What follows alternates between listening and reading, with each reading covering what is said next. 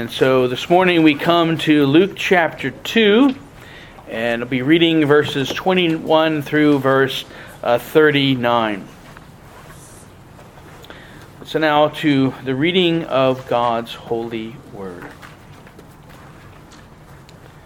And when eight days were completed for the circumcision of the child, his name was called Jesus, the name given by the angel before he was conceived in the womb. Now, when the days of her purification according to the law of Moses were completed, they brought him to Jerusalem to present him to the Lord.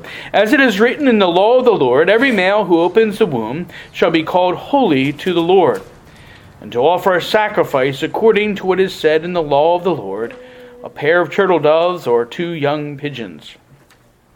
And behold, there was a man in Jerusalem whose name was Simeon. And this man was just and devout, waiting for the consolation of Israel, and the Holy Spirit was upon him. And it had been revealed to him by the Holy Spirit that he would not see death before he had seen the Lord's Christ. So he came by the Spirit into the temple. And when the parents brought in the child Jesus to do for him according to the custom of the law, he took him up in his arms and blessed God and said, Lord, now you are letting your servant depart in peace, according to your word. For my eyes have seen your salvation, which you have prepared before the face of all peoples, a light to bring revelation to the Gentiles, and the glory of your people Israel. And Joseph and his mother marveled at those things which were spoken of him. Then Simeon blessed them and said to Mary his mother, Behold, this child is, is destined for the fall and rising of many in Israel, and for a sign which will be spoken against. Yes, a sword will pierce through your own soul also, that the thoughts of many hearts may be revealed. Now there was one Anna, a prophetess, the daughter of Phanuel of the tribe of Asher. She was of a great age and had lived with her husband seven years from her virginity and this woman was a widow of about 84 years, who did not depart from the temple, but served God with fastings and prayers night and day. And coming in that instant, she gave thanks to the Lord and spoke of him to all those who looked for redemption in Israel or in Jerusalem. So when they had performed all things according to the law of the Lord, they returned to Galilee, to their own city, Nazareth. Seek the Lord's blessing on this, His holy word. O gracious God in heaven, we rejoice and give thanks to you for your word. We know that your word is our only infallible rule for faith and life. And as we come to this particular passage this morning, we pray, Lord, that you would open our hearts to receive this truth. And that as your word goes forth in the power of the Spirit, that it would find within each of our hearts that rich and fertile soil that'll truly bring about a great and abundant fruit for your glory. We ask now, Father, for your blessing upon your word. In the name of the Lord Jesus Christ, we pray. Amen. Well, it's the last day of the year. A day that many uh, pause to reflect on the year that's passed as they look forward in anticipation to the coming of the new year. Well, as you reflect upon the year 2023, what are some of the things that you will remember? Maybe you'll remember some accomplishments and, and some goals that were reached. Or maybe you'll remember some challenges and difficulties that you faced and that you have either overcome or perhaps they may have gotten the best of you. Is 2023 a year worth remembering, or is it a year that you would rather forget? How about when you consider your spiritual walk of faith? Have you made progress and grown in your in your faith and understanding of God's word or maybe you've been stagnant with little to no growth or perhaps you even have slipped back more than you have stepped forward. But whatever the reflection and what other memory of 2023 that you will carry with you into the future, one thing is certain it's over. And what's happened in the previous 364 days cannot be changed. But tomorrow, a new year begins. And many use the change to then set new goals and resolutions for themselves. And so, what will be the resolutions uh, that you will make? Well, as Christians, certainly one of the things that we should always resolve to do, not just changing from one year to the next, but even day to day, is that we should always resolve to do all that we do to the glory of God, to serve Him first and foremost in our lives, because again, this is our chief calling in Christ. You see, God doesn't have any part time positions available, He desires full time service.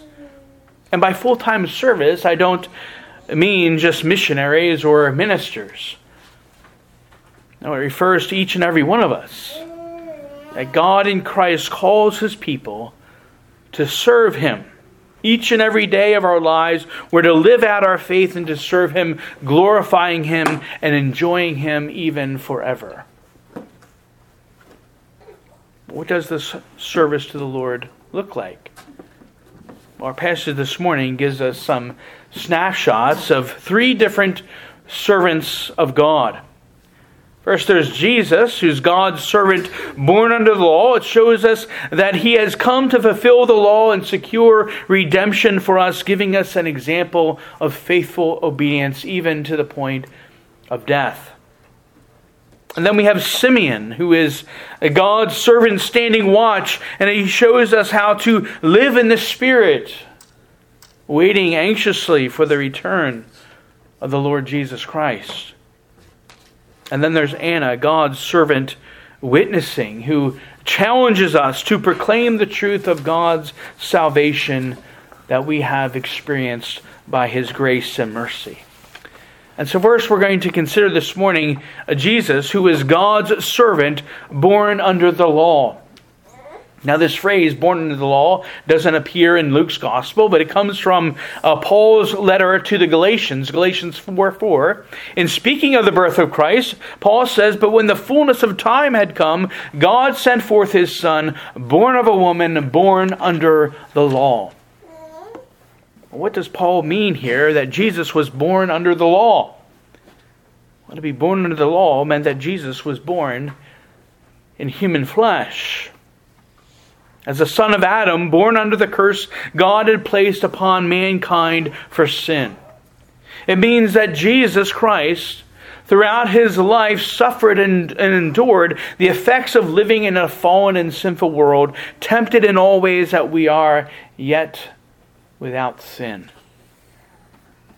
We've seen this already in relation to the humble conditions into which Jesus was born. Again, reminding, uh, remembering that such conditions point us toward Jesus' life of humiliation and suffering, culminating in his painful and shameful death on the cross.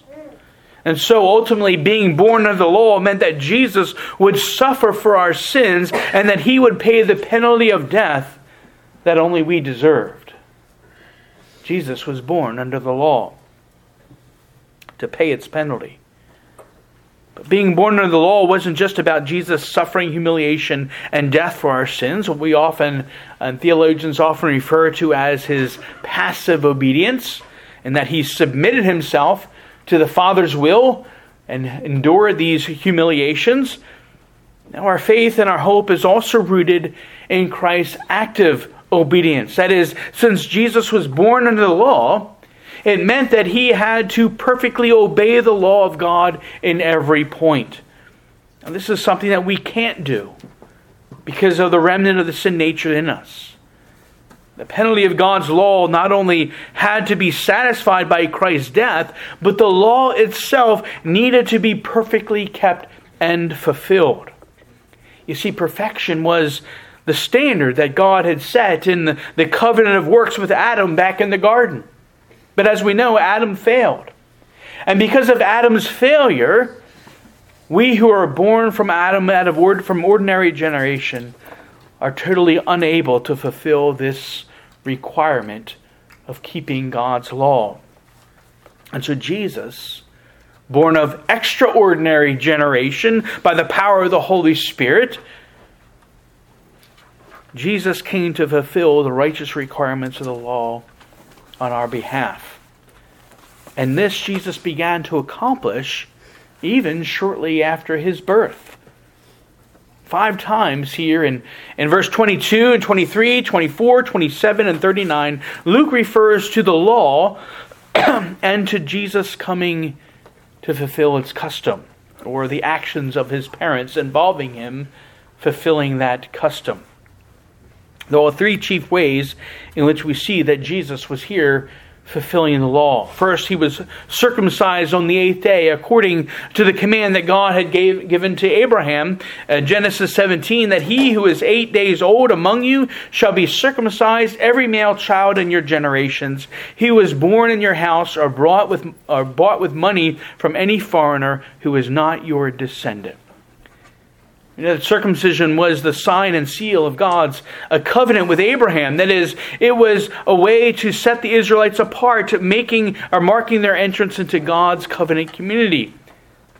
Even as baptism marks our children for the very same purpose.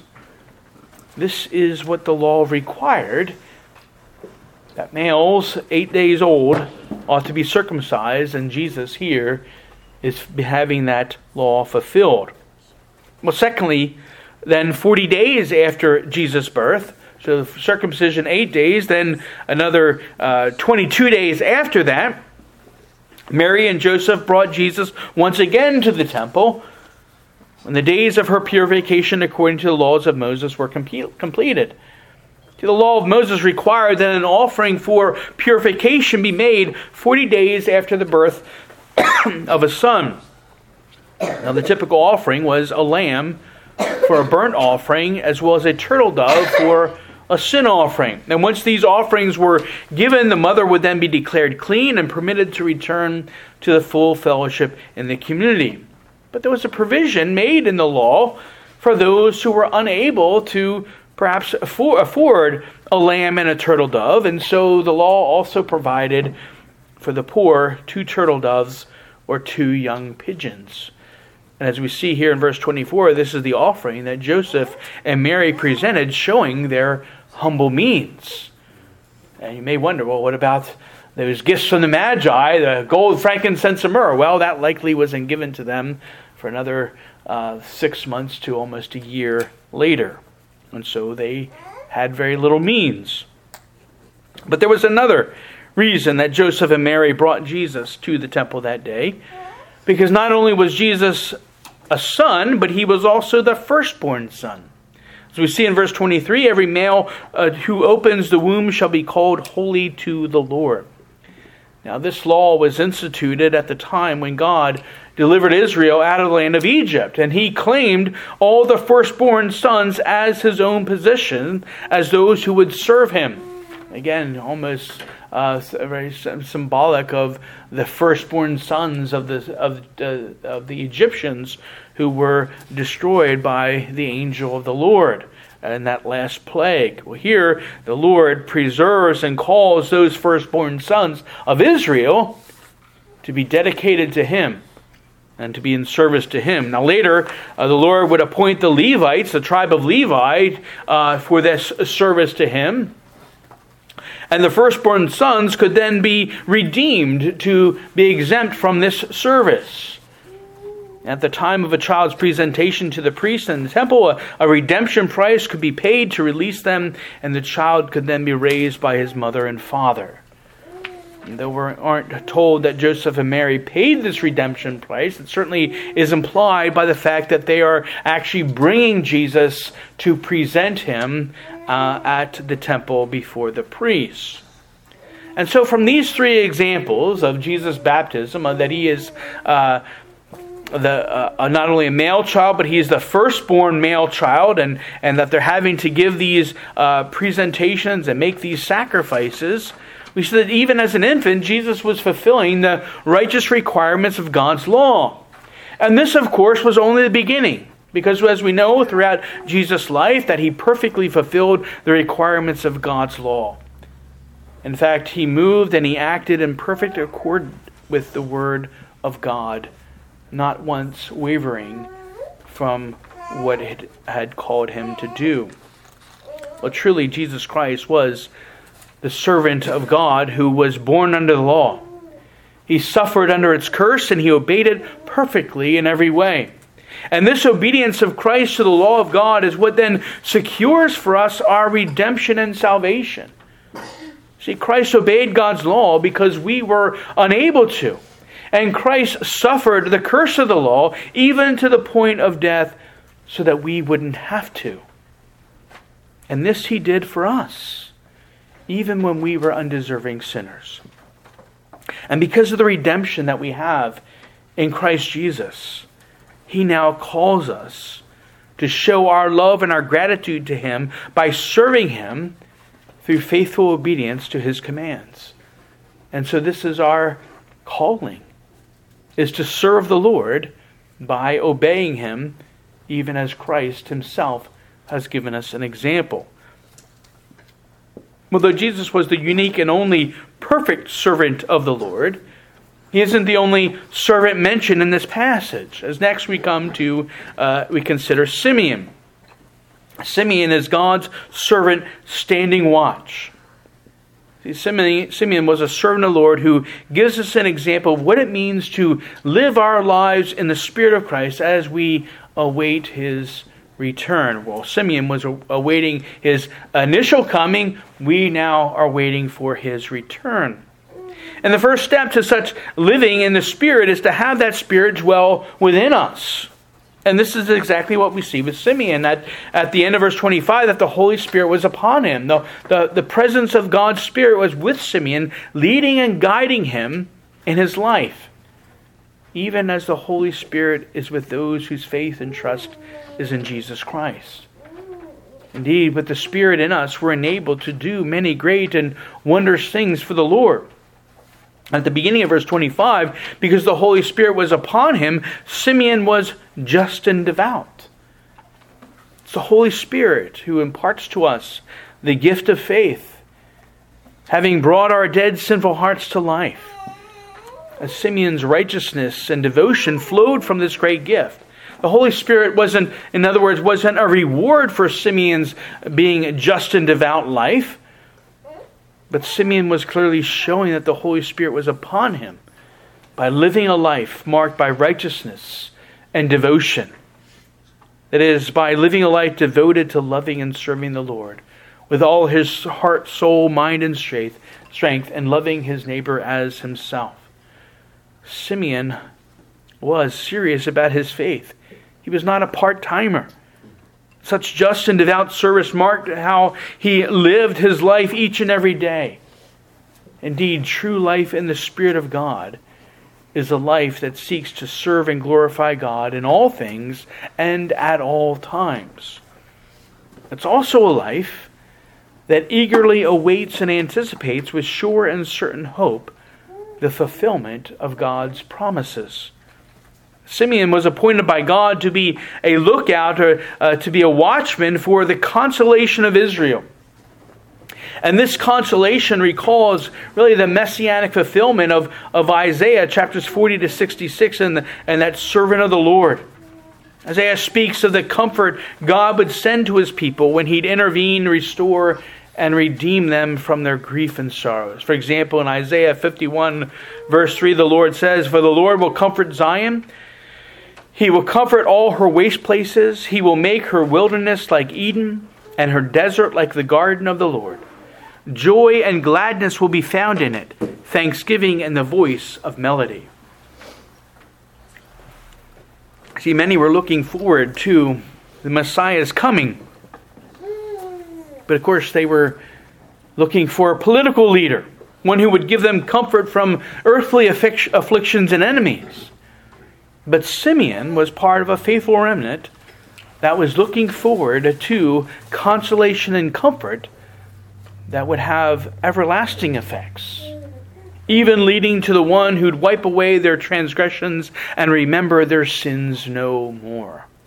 This is the consolation for which Simeon diligently watched.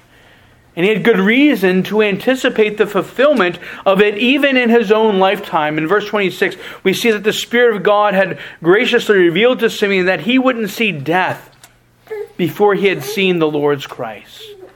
See, now other people knew that one day the Lord's Christ the Messiah would come, and maybe they'd be alive at the time, maybe they wouldn't. But Simeon knew for a fact that he would live to see the day of Christ's appearing. What a great blessing this revelation would have been to him likely forming and shaping every aspect of his life so that he was always ready, so that he was always looking for the hope and comfort that God would send. But such is the impact of the Word of God upon the life of the believer by the power of the Holy Spirit. And God graciously reveals to us in His Word, the Bible, how we're to serve and follow Him. It's a wonderful thing that God has not left us in the dark guessing uh, about how we can serve Him and honor Him. No, He's clearly told us. The prophet Micah declares, He has shown you, O man, what is good, and what does the Lord require of you, but to do justly, to love mercy, and to walk humbly with your God. The Word of God is our only infallible rule for faith and life. And the Spirit of God will not only give us wisdom to see it, but also the power and the ability to achieve precisely what he calls us to do. While submitting himself daily to the leading of the Spirit through the Word of God given to him is what led Simeon to go to the temple on this very particular day that Joseph and Mary brought baby Jesus to present him to the Lord. Imagine the joy and excitement of Simeon as the Spirit gave him knowledge that this child, and he had probably seen hundreds of children being brought to the temple uh, in order to be, uh, uh, to be dedicated and to be set apart. But now, finally, this child, the Spirit would, would prompt him, this child was the consolation of Israel for whom he had been watching and waiting for a long time. And Simeon immediately goes over and scoops up baby Jesus and blesses the Lord. Lord, now you are letting your servant depart in peace, according to your word, for my eyes have seen your salvation. Note these things about this blessing. First, Simeon is requesting, in a certain way, a dismissal from the Lord, not only because that the task that he was giving, a standing watch looking for the coming of the consolation of Israel was now complete because now this is the child. But Simeon also recognizes that he is now free to depart this life, knowing that God has fulfilled his promise and that Israel will now be comforted. Simeon is now ready to die. But he doesn't respond with fear. He, he didn't shrink back from the day that he'd see the Lord's Christ, knowing that when he finally did, it would mean that his death would then follow at some point. And certainly Simeon, Simeon could have avoided the temple all those years in an attempt to kind of prolong his life. But he didn't. He looked forward to that day with great joy and anticipation. See, Simeon's heart was not set for this life but it was set on the life to come. And he's able to depart this life now in peace because he has seen the Lord's salvation. And this points to the second note about this blessing. You see, Simeon knows that ultimately consolation means salvation. That the consolation the Lord was going to bring was true everlasting salvation not a temporary relief from uh, mortal enemies, but salvation from the enemies of Satan's sin and even death itself. Simeon didn't just see a helpless, adorable baby on that day. No, he saw the promised seed of the woman who would rise up to crush the head of the serpent. Indeed, he saw the Passover lamb that would be sacrificed for the sins of the people. He saw God's salvation through Jesus Christ. And in verse 31 to 33, he unpacks the idea that this child is the Lord's Christ. But he also reveals that the benefits of the consolation of this salvation won't just be for Israel, but for all the nations of the world. Note how he says, all peoples, thus including both Jew and Gentile. You see, this child shall be a light of revelation because the Gentiles were in darkness. And the privilege of the oracles of God, his covenants, his promises, they had all been given to Israel. They had the light. But the Gentiles were in darkness. But just as God had long ago promised Abraham that he would bless Israel, and that through Israel, through Abraham's descendants, through his seed, all the nations of the earth would truly be blessed. Well, Jesus Christ now is the light of the world and he has come to shine the light of the Lord on Jew and Gentile alike. And so the wall of separation is going to be removed, and people from all nations will see this light and they will receive it. So that he will not only be the consolation and the comfort of Israel, but he will be the consolation and comfort of all people, of every nation, tribe, and tongue, whomever the Lord may call. And this fulfillment of God's covenant promise to Abraham will truly be the glory of Israel. That is, Jesus Christ, as God's salvation for his people, will be the glory of Israel, no longer an impersonal cloud as it was uh, in the wilderness. But the Word became flesh and, and dwelt among us. That Jesus is the Emmanuel, God with us. And in him dwells the fullness of the Godhead. And truly, where God dwells, there his glory is also. So the glory of Israel has come. Its light shines to all people. But Simeon not only saw the Lord's salvation and the blessings it would bring, he also saw the cross. And we see this in his blessing upon Joseph and Mary in verses 34 and 35. First, this child has been appointed for the fall and rise of many, even in Israel. Right? That is, he'll be the standard of truth and righteousness by which all will be measured and judged. See, there's not going to be any middle ground. Either you're going to be for him or you're going to be against him. Either you're going to believe in his name for eternal life or you're going to reject him and perish.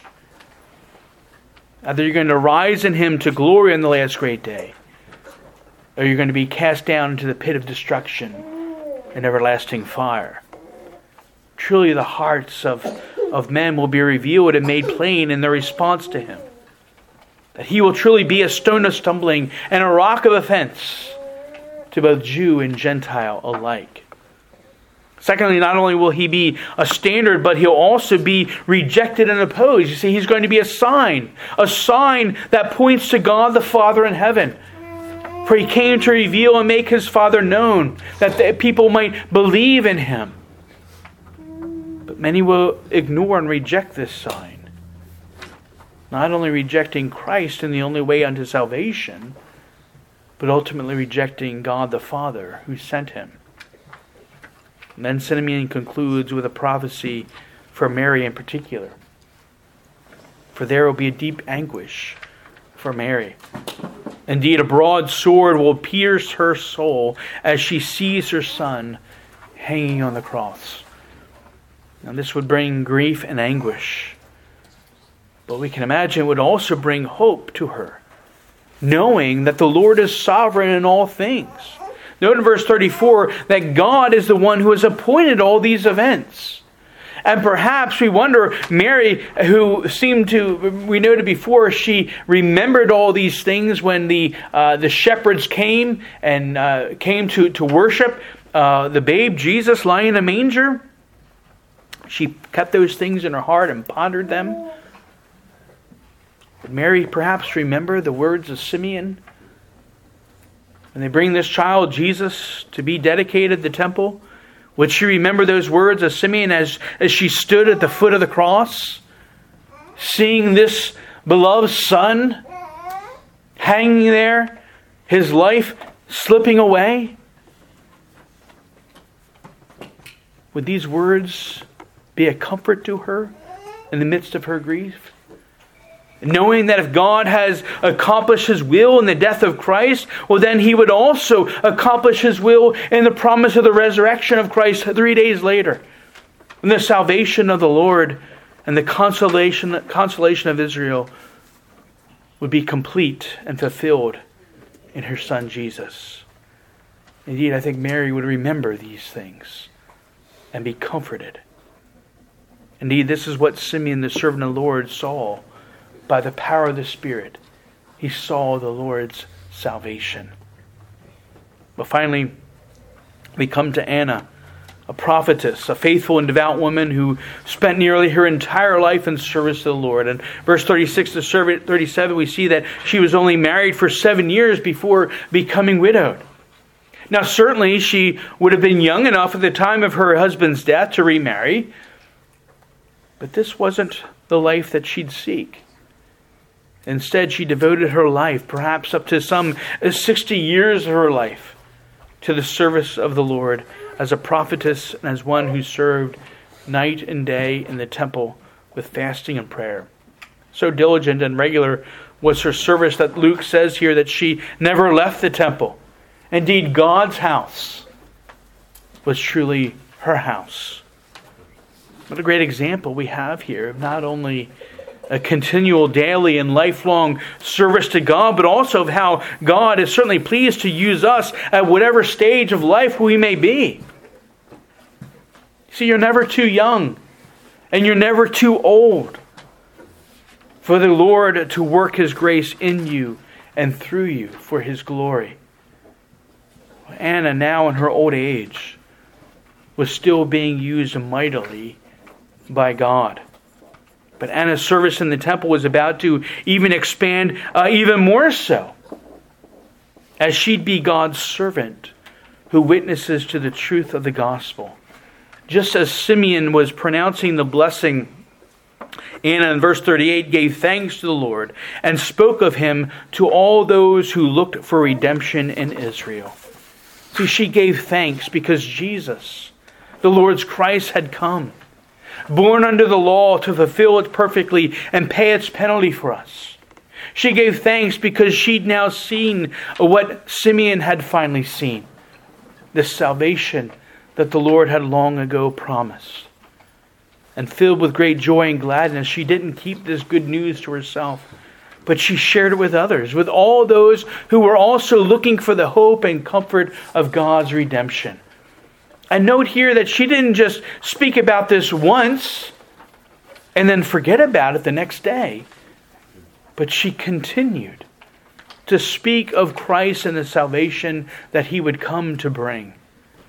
Indeed, what a great challenge for those of us who've seen in faith and have tasted of God's salvation that Christ has accomplished to do to go wherever the Lord would have us go for as long as we're able, never ceasing to remember or to speak what God and Christ has accomplished for us. You may wonder, well, what has he accomplished? Friends, remember that we were dead in sins and transgressions, that we were enemies of God, that we were despisers of his truth, and yet the Lord sent his Christ, Jesus, who was born under the law, that he might perfectly fulfill it and suffer the penalty and curse that it demanded of us, even death. This Jesus offered up his own life as the once for all perfect sacrifice for our sins. And then he secured the victory when he rose again from the dead on that first resurrection day. And it's the same Jesus who now lives and who sends his Holy Spirit to quicken our dead hearts and blesses us with the gift of faith, enabling us, the undeserving sinners that we are, to serve and to glorify Him all the days of our life, and even on through death itself to all eternity. Beloved of God, this is the gospel of God's grace, the good news of the Lord's salvation. Believe on Christ and you will not be disappointed. And truly may God alone be glorified both in you and through you as you seek to faithfully serve Him, not only in this new year, but every day in all your years until He comes again in power and glory at the end of the age. Let's pray.